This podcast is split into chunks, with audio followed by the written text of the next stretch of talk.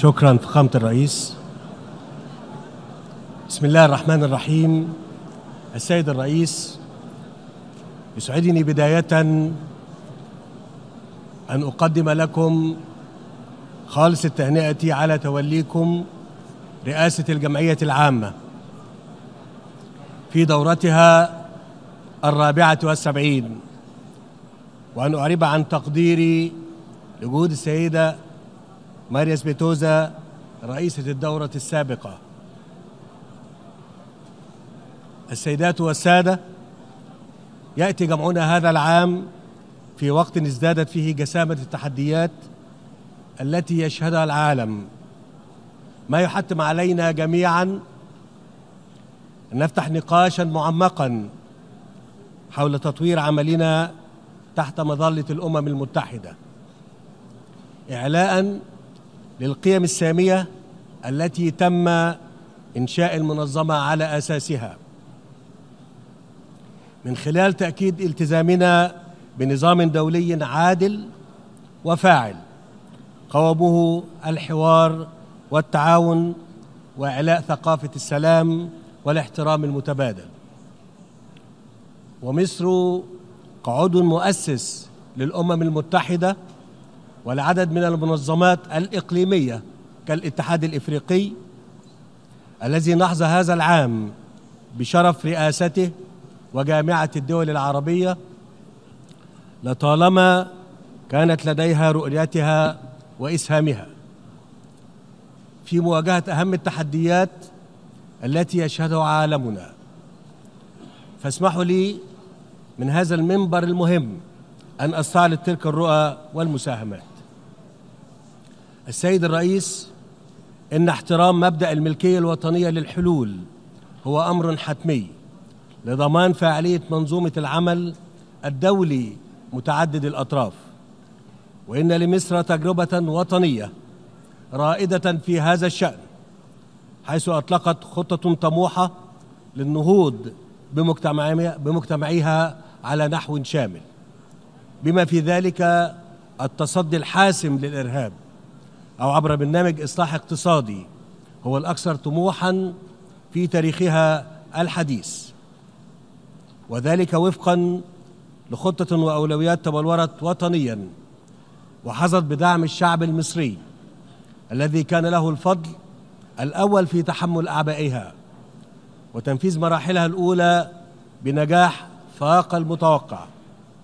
وأما على النطاق الإقليمي فقد عملنا بحكم رئاستنا للاتحاد الإفريقي وبالمشاركة مع أشقائنا على ترسيخ مبدأ الحلول الإفريقية للمشاكل الإفريقية حتى يتسنى اعتماد مقاربة شاملة تستهدف إرساء دعائم التنمية من خلال رؤية قارية تستند إلى مقومات التاريخ المشترك ووحدة المصير والثقة في قدرتنا تسير قدما نحو الاندماج وإعلاء مصالح شعوبنا. وتعزيزا لهذا التوجه فقد تم تدشين آلية جديدة في القاهرة. لهذا الغرض هي المركز هي مركز الاتحاد الإفريقي لإعادة الإعمار والتنمية الذي سيركز على إعادة بناء الدول في مرحلة ما بعد النزاعات. ولا شك أنكم جميعا تابعتم النتائج الناجحة لتطبيق مبدأ الملكية الوطنية من خلال دور إفريقي فاعل. أثمر عن اتفاق السلام في إفريقيا الوسطى وتصور مشترك بين الأطراف المختلفة في السودان لإدارة المرحلة الانتقالية. ومن هنا أؤكد على أهمية رفع السودان من قوائم الدول الراعية للإرهاب تقديرا للتحول الإيجابي الذي يشهده هذا البلد الشقيق. وبما يمكنه من مواجهة التحديات الاقتصادية من خلال التفاعل مع المؤسسات الاقتصادية الدولية تلبية لآمال شعبه وأن يأخذ المكانة التي يستحقها ضمن الأسرة الدولية.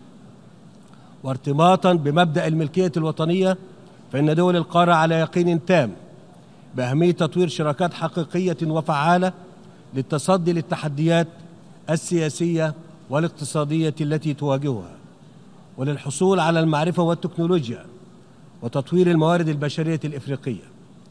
وتوفير التمويل والدعم السياسي وهي أمور تعد أساسية لتحقيق أجندة الاتحاد الإفريقي للتنمية 2063 ومن ثم أطالب مؤسسات التمويل الدولية والقارية والإقليمية بأن تطلع بدورها في تمويل التنمية بإفريقيا بأفضل وأيسر الشروط مؤكدا أن القارة القارة الإفريقية هي قارة الفرص التي يمكن أن تكون قاطرة جديدة للاقتصاد العالمي. خاصة مع إطلاق منطقة التجارة الحرة القارية وتعزيز ترتيبات التكامل الإقليمي ووضع استراتيجية طموحة للبنية التحتية. وأشير في هذا الإطار إلى مبادرة مصر بالدعوة لعقد النسخة الأولى من منتدى أسوان للسلام والتنمية المستدامين في ديسمبر من العام الجاري بمدينة أسوان ليكون نموذجا لإطلاق الحوار بين الفاعلين الدوليين والإقليميين من القادة السياسيين والمؤسسات التمويلية والمجتمع المدني والقطاع الخاص لوضع المبادرات والآليات الدولية والإقليمية في إفريقيا موضع التنفيذ. السيد الرئيس إن تصفية الأزمات المزمنة الموروثة شرط شرط ضروري لأي عمل جاد لبناء منظومة دولية أكثر فاعلية. والمثال الأبرز في هذا الشأن هو أقدم أزمات منطقة الشرق الأوسط وهي القضية الفلسطينية. إن بقاء هذه القضية دون حل عادل مستند إلى قرارات الشرعية الدولية يفضي لقيام الدولة الفلسطينية المستقلة وعاصمتها القدس الشرقية لا يعني فقط استمرار معاناة الشعب الفلسطيني وإنما يعني أيضا استمرار مرحلة الاستنزاف لمقدرات وموارد شعوب منطقة الشرق الأوسط. وأستطيع بضمير مطمئن أن أؤكد ما سبق وذكرت على هذا المنبر في السنوات الماضية من أن العرب منفتحون على السلام العادل والشامل وأن المبادرة العربية للسلام لا تزال قائمة وأن الفرصة ما زالت سانحة لبدء مرحلة جديدة في الشرق الأوسط. إلا أننا بحاجة لقرارات جريئة تعيد الحق للفلسطينيين وتفتح الطريق أمام نقلة كبرى في واقع هذه المنطقة. بل وبدون مبالغة في تاريخ النظام الدولي كله يترتب عليها إقامة منظومة أمنية واقتصادية في منطقة الشرق الأوسط قوامها السلام والأمن والتعاون والمصلحة المشتركة. السيد الرئيس إن اعتماد الحلول الشاملة لجذور المشكلات الدولية هو أمر حتمي لنجاح منظومة العمل الدولي متعدد الأطراف. ينطبق ذلك على الأزمة الممتدة التي يعيشها الشعب الليبي. الشقيق الذي يعاني يوميا من ويلات النزاع المسلح.